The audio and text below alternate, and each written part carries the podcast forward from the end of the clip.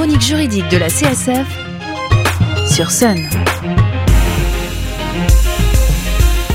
Bonjour et bienvenue sur Sun pour la chronique juridique de la CSF, Association de défense des consommateurs et des locataires.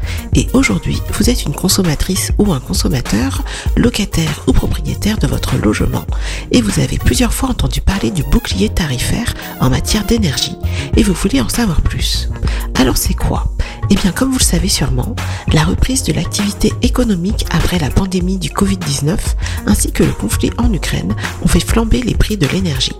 C'est pour cela qu'en septembre 2021, le gouvernement a mis en place un bouclier tarifaire concernant à la fois le gaz naturel et l'électricité, dont les modalités sont détaillées dans les articles 29 et 181 de la loi de finances pour 2022 et qui ont permis de geler complètement le prix du gaz à son tarif réglementé d'octobre 2021 et de plafonner la hausse des tarifs réglementés de vente d'électricité à 4% par rapport à leur niveau d'août 2021.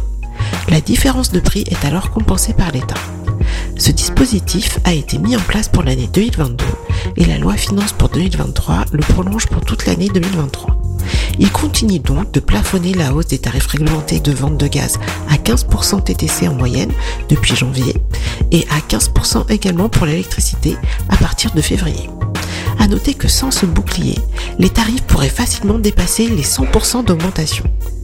Là encore, le gouvernement s'engage à supporter la différence de prix afin qu'elle ne soit pas reportée sur le consommateur en 2024. Alors justement, vous vous demandez qui est concerné par ce bouclier tarifaire. Eh bien cela concerne tous les particuliers, propriétaires ou locataires, du parc privé ou social, mais aussi les résidences à caractère social comme les foyers logements, les bâtiments universitaires, les écoles, les hôpitaux, les EHPAD, les centres d'hébergement d'urgence également tous ceux dont la consommation n'excède pas les 150 MWh par an euh, sont concernés par ce bouclier tarifaire. Il n'y a aucune démarche, à effectuer.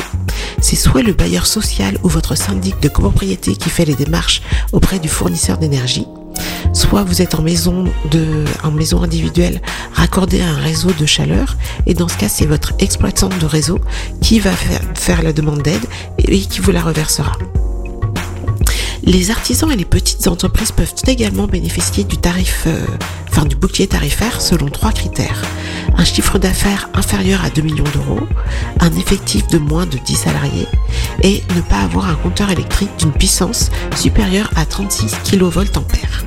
Si un artisan ou une entreprise ne coche pas ces trois critères, ils ne sont pas éligibles au bouclier tarifaire, mais pourront s'adresser au guichet d'aide au paiement des factures de gaz ou d'électricité. Les ménages qui se chauffent au bois ou au fioul ne sont pas non plus concernés par le blocage des prix, mais ils ont droit à une aide de l'État et ont jusqu'au 30 avril 2023 pour faire une demande sur chèqueboisfioul.asp-du6public.fr. Les chèques sont envoyés euh, à partir de la mi-février et l'aide est là aussi calculée selon les revenus, la situation familiale et le type de combustible. Le montant du chèque est compris entre 50 et 200 euros. Afin de compenser cette hausse, l'État a également mis en place le 12 décembre 2022, en complément du chèque énergie classique, un nouveau chèque énergie exceptionnel de 100 euros ou 200 euros. Vous l'avez peut-être déjà reçu, il est envoyé automatiquement par voie postale aux foyers les plus modestes, en fonction de vos revenus déclarés en 2021 et de la composition de votre famille au 1er janvier 2021. Il est utilisable aussi bien pour la facture d'électricité que de gaz ou d'eau. Il faut l'envoyer soit directement à votre fournisseur en mettant le numéro du contrat, soit vous pouvez l'utiliser en ligne via le site du gouvernement. 12 millions de ménages devraient recevoir ce chèque énergie exceptionnel.